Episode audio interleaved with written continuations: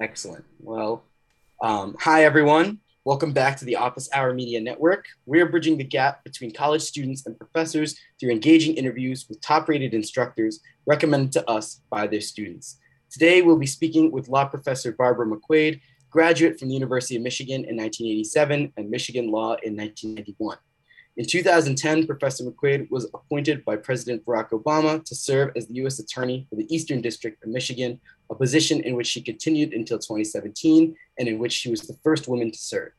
Outside the classroom, Professor McQuade is also a legal analyst for NBC News and MSNBC, and her written work and given quotes have been featured in a number of prominent magazines and newspapers. Professor McQuade, thank you for coming to the Office Hour. Thanks very much for inviting me, Noah. Excellent. So to start off, I'd love to get a little bit more background and to give our listeners a little bit more background about you. So I'd love to hear more about what drove you originally to become a lawyer and what gave you an interest in that field. I think the same thing that drove me to become a lawyer is what drove me to have an interest in journalism, which is what I was interested in when I first started at the University of Michigan. My diploma says economics, but I really majored in the Michigan Daily. I spent a lot of time at the Michigan Daily covering sports. I was the sports editor there in 86, 87 when Jim Harbaugh was the quarterback. It was a lot of fun. But my first memory as, in the news was Watergate. I was a young child when Watergate was going on.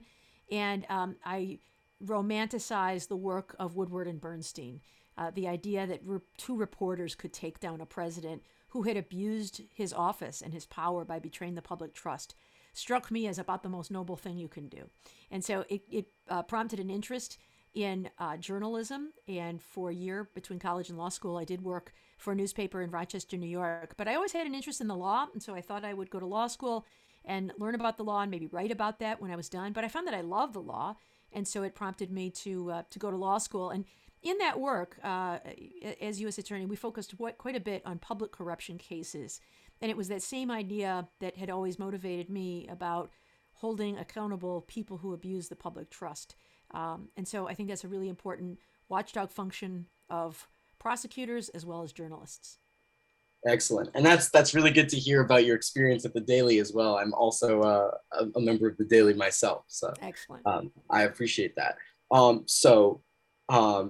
You sort of talked about your specific focus on upholding the public trust and working to sort of neutralize those forces which go against it.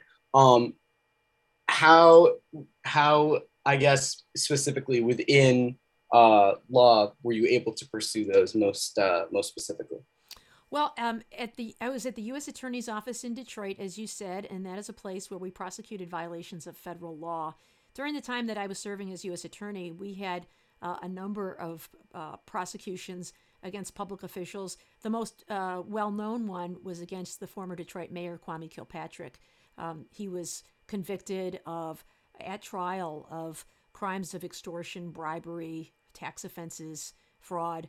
And it wasn't just the mayor, it was also 30 members of his administration or those doing business with the administration. We had other public corruption cases against federal agents, against council members in suburban communities, those paying bribes in public contracting. And so that work to me is extremely important because we all need our government servants, our elected officials, to serve us with the best interests of the people in mind. And when people are instead, taking money, approving contracts and taking official action in exchange for personal profit, the whole system unravels. And so when there is corruption, it makes people cynical about their government. It makes good people not want to participate in government. And it squeezes out honorable businesses who don't want to pay bribes or be extorted. And so I think that work is especially challenging, but it's also especially important. Amazing. I'm curious if there's one experience from your legal career that sticks out to you even until this day, and if there's something you've learned from it that really influences you. Yeah, I guess, one case that stands out, when I was nominated to be U.S. attorney, you get nominated by the president and confirmed by the Senate. I was confirmed on Christmas Eve of 2009. And I remember getting a call in the afternoon and thinking, this is great. I'm going to have the greatest you know, holidays. I'm just going to sit back and enjoy myself. And then the next morning, got a call that an Al-Qaeda operative had tried to blow up a plane over Detroit on Christmas Day 2009. And it was a true Al-Qaeda operative.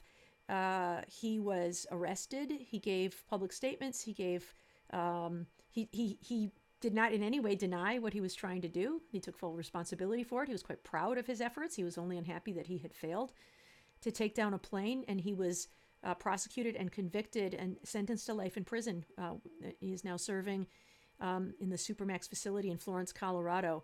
And, you know, thank God nobody was injured that day. If he had been successful, he would have killed 279 people on board this flight from Amsterdam to Detroit. It was over Woodhaven, Michigan, which a very, you know, suburban residential area, would have killed people on the ground.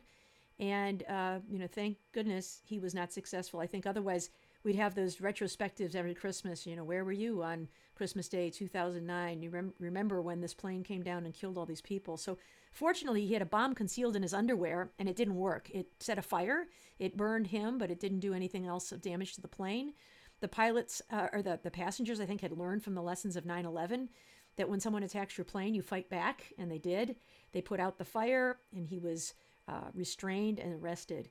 But I think the lesson that I learned there was how you can never become complacent, because anything can happen at any time or any place.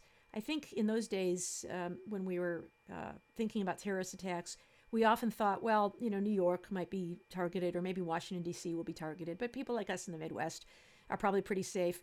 And the reason he chose Detroit was total happenstance.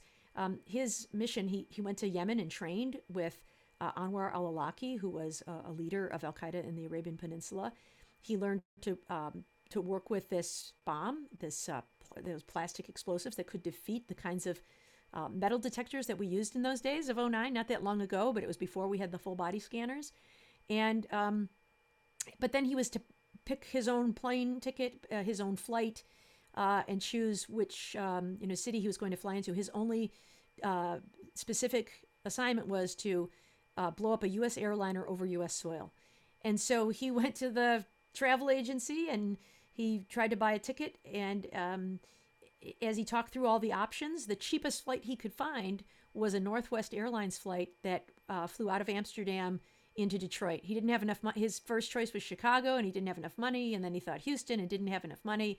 But he was able to afford the flight to Detroit, which is how he ended up trying to blow up a plane coming here.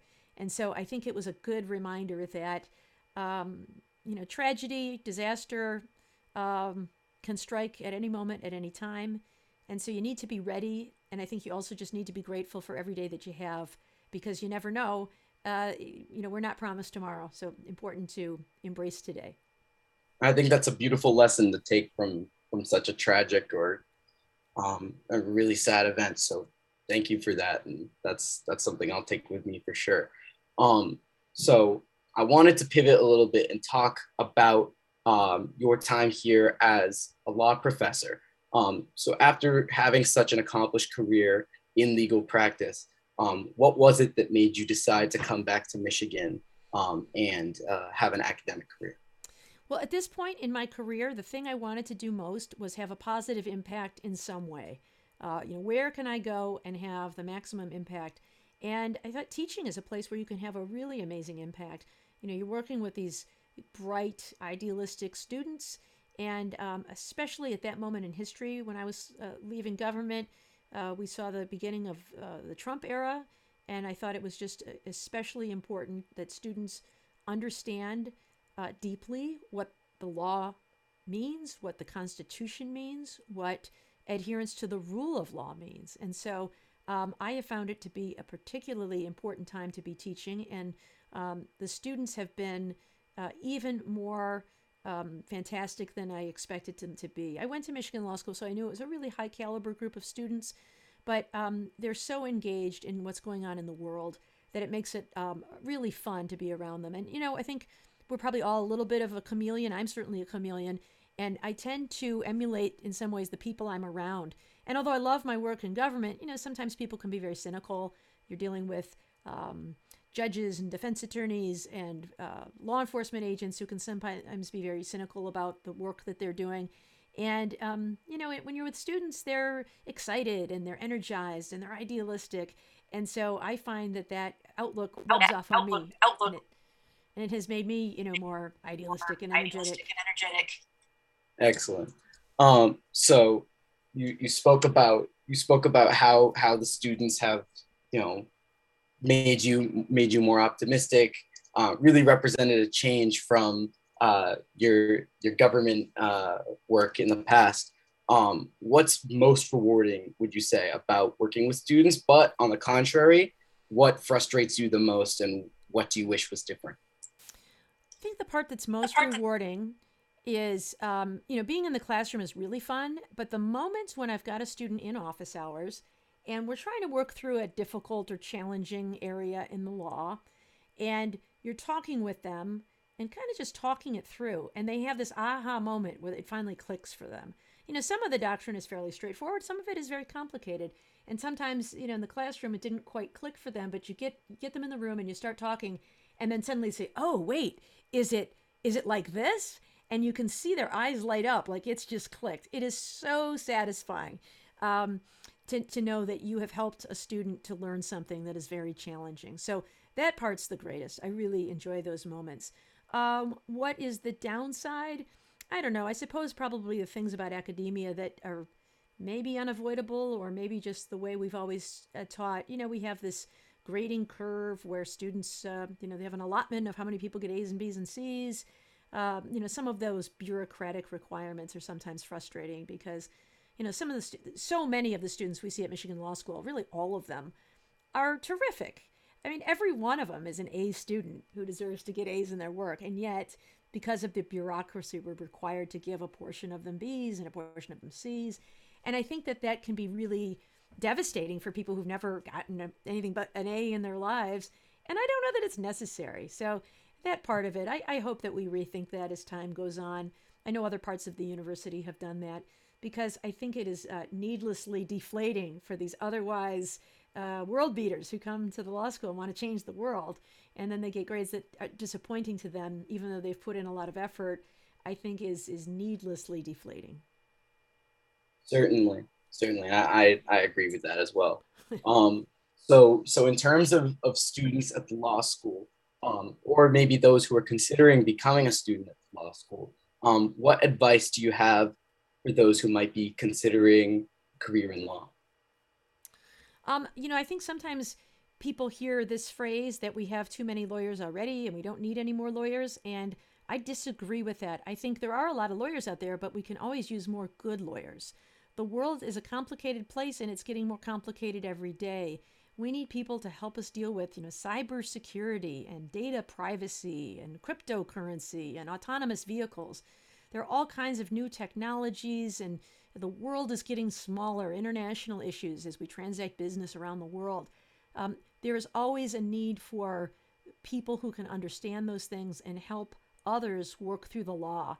And that's what lawyers do, you know, help solve problems. You've got a good, you know, solid understanding of the law, and you can help people solve problems. It's essential to business. It's essential to innocent people protecting their liberty, or even guilty people protecting their liberty. Everybody's entitled to, you know, due process rights and a fair trial. People who are trying to get their immigration rights exercised or their parental rights, all of those people need good representation. And so I think that I wouldn't worry about the glut of lawyers. I don't think there is one. I think we need lawyers, and always will, as the world becomes an ever more complicated place. I really appreciate that. So you sort of touched on those new areas where you feel that lawyers are going to be especially needed heading into the future. Where do you see there being the most need for lawyers in these sort of uncharted waters? So you talked about cryptocurrency as one example. Where is there the most opportunity and need for young lawyers coming into the practice? Yeah, a number of places. I think public defense is a place where we could use more lawyers. You know, sometimes it is not the most lucrative work. And so sometimes lawyers, especially those who have large student debt, are drawn to careers that are more lucrative, working in a large law firm where you can make a lot of money right out of law school, as opposed to working in public defense or immigration law in other areas. You know, there are loan forgiveness programs that help people make that affordable, but we can really use good, talented lawyers working in those fields. We have wonderful lawyers doing that work. I think we just need more of them. But then also in this world of cybersecurity and data privacy, I think that is an area where, because it's a growing field, we need more lawyers. And I also see lawyers sometimes shy away from that kind of work, even though the people who are experts in that area are not necessarily people who have backgrounds in computer science or data science or any of those things. I think sometimes lawyers naturally shy away from that. They say, you know, they told me there'd be no math. That's why I went to law school. I'm a reading and writing kind of person. I'm not a math and science kind of person. But I think anybody who's open to that, there's a lot of room for that kind of thinking. You know, people who are just good critical thinkers can learn what they need to learn from the, you know, the tech specialists about, you know, how all that data security and data privacy technology works. Their job is to, you know, create laws that will protect us from abuse of those things, crafting regulations, or helping people navigate. You know, if you have a company and you have the private data of a number of customers, you have a duty to safeguard that. How do you comply with the law and make sure you're doing right by your customers while still doing an effective business? So I think, you know, all kinds of, every company now wants to frame themselves as a technology company that does something else. So Ford Motor Company considers itself a technology company that also happens to sell cars. You know, all these, we're mobility companies. So I think there's a lot of room there for lawyers to help their teams navigate the legal landscape as they continue to innovate and use technology to improve the lives of people. And, you know, sometimes also anticipating the ways technology might not improve our lives and harm our lives. You know, I think so. Right now we're seeing some of the growing pains with social media, of the ways it can be abused. You know, it's still a very young technology. And at first we're dazzled by it, and then we realize the downsides of it. And eventually I think we'll get to a place where we have appropriate regulations and we can use the tool and be protected from the downsides. But it's going to require lawyers to figure that out. And so I think there are all kinds of opportunities there for people who are interested in the law in working their way through with that technology. Certainly. Are there any skills that you see as being particularly useful and necessary for students, and whether that's law students in particular or any students, to be prepared to meet these challenges? Yeah, I think two in particular that I would think of, and you know, this one gets talked about a lot, I think, without really thinking about what it is. Critical thinking skills. You know, I guess maybe I would think of it more as analytical skills to solve problems. And so it isn't necessarily, you know, I read this passage of reading comprehension for the SAT, and now I can answer some questions about it. It really is thinking deeply about, you know, is causation the same thing as correlation? You know, I took a course in college at Michigan, a seminar called How to Lie with Statistics, and it was really good in terms of developing critical thinking. You know, you would hear things like families who eat dinner together were less likely to have children who dropped out of school or something like that. And so, you know, some might try to conclude, therefore, well, if you make your kid eat dinner with you every night, then he won't drop out of school. Well, is that causation or correlation? It's probably more correlation, because the family that's having dinner together probably also has some good things going on for it, right? They probably have a stable income. They have a shelter over their head.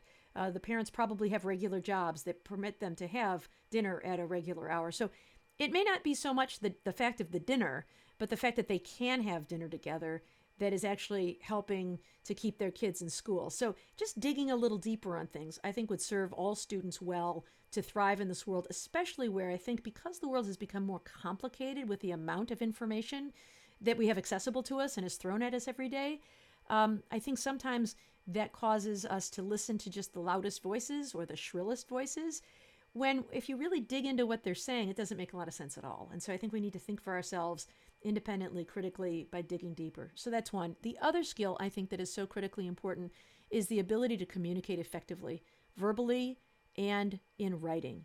And I think that as we move away from, you know, nobody writes letters anymore. We do a lot of texting. We do a lot of shorthand. I worry sometimes if that is not going to be a lost art, And, you know, maybe it changes and evolves as technology changes and evolves, and it doesn't look the way it used to. Yeah, I kind of complain that my kids never learned how to do handwriting, you know, cursive writing in school, because it's sort of a lost art. When I was a kid, we spent a lot of time. My mother, who's 90, has the most beautiful handwriting you've ever seen, because it was considered an important skill then. And so, you know, people of my generation bemoan that loss. But I don't necessarily think that's necessary, but I do think the ability to communicate in a way that makes your message clear to others is really important. And so I think students would be well served to do as much writing as they can, at public speaking as they can, debate, argumentation. And one way to learn how to do those things better is, of course, through taking classes, but also to be a better writer, you should read a lot. So I tell our law students, you should read judicial opinions. And in particular, I think the writing of Justice Elena Kagan and Chief Justice John Roberts is particularly good. Like, read what they write. If you read what they write, you can emulate that. You know, read good publications, read good writing, read good literature. And the same is true with regard to spoken communications. Watch TED Talks or stories on the Moth. You know, the Moth has a podcast now. It's storytelling. You know, I think sometimes they think, oh, storytelling, that is just, you know, making up tall tales. No, there is a real strategy to telling an effective story. We remember lessons by hearing stories that are memorable. And so learning those skills, I think, can be very effective, because wherever you find yourself in the work world, whether you're in a courtroom like some of our students, or in a boardroom, or just working on Zoom with colleagues in a startup, or sitting in a conference room at a corporation, at some point you're going to be asked to communicate either in writing or orally. And I think those two skills are skills that really every student should be working to maximize to prepare themselves for the work world. I absolutely agree. Thank you so much. See, your work at the Michigan Daily is going to serve you well. I hope so. I hope so. I really enjoy writing. I read a lot. I've always been a really big reader. And I found it's been really influential in my life, and hopefully will pay dividends down the road. But I want to be respectful of your time. I have one final question for you, if that's all right. Yeah. So if you could give a piece of advice or tell something you would want to know for your younger self mm-hmm. at the time you were going through college, and also an undergraduate today, what would those pieces of advice be? I would say it would be to never eliminate yourself. I, as a employee and a boss and a manager and a teacher, I have sometimes seen people not apply for a job they might want, or not to put themselves out there to apply for a judgeship or some other kinds of appointments, elective office, because they fear that they won't get it. I really wanted it, but I figured to pick someone else. You know, we would be promoting people for management positions in the U.S. attorney's office, and people would apply, and then you ask somebody, why didn't you apply for that job? Oh, I figured you'd pick somebody else. You know, let the decision maker decide you're not the right person for this job. If you think you're qualified and you want to do this thing, even if you think, well, there's somebody better than me, they'll probably pick that guy. You never know what it is the decision maker is looking for. It may be that while you lack some of the qualifications that other person has, you have other qualifications that person lacks that are more important in this context. They might really value the experience that you bring to the table because you did this one thing. You worked at the Michigan Daily, for example, and I really want that kind of experience in this particular job, even though this other person has been working for more years. I think a great example of this is in 2002, there was an Olympic race in short track speed skating. And you probably are too young to remember this, Noah, but there used to be a short track speed skater named Anton Apollo Ono. He is now a pitchman for Subway. And so maybe you know him in that regard. But he was going to have a big race with a great rival from South Korea, whose name I don't remember.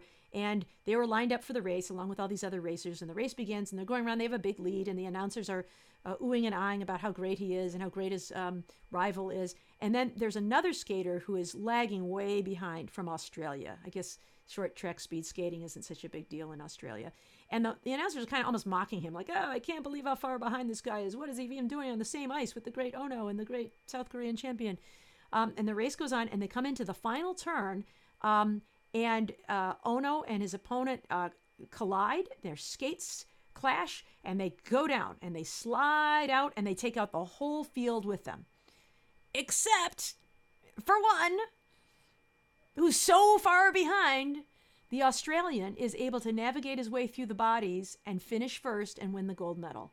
And why did he win? It's because he didn't eliminate himself. You know, he realized, I probably won't win. One of these other guys will probably win. They're better than I am. Yeah, but you know what? He put himself in the race and he gave himself a chance to win. So never eliminate yourself. If you think you're qualified and there's something you want to do, stick your neck out there and give it a try.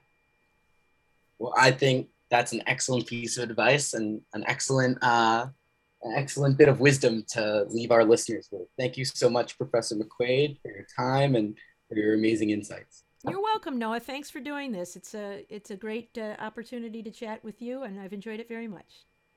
Thank you. Hold on one second.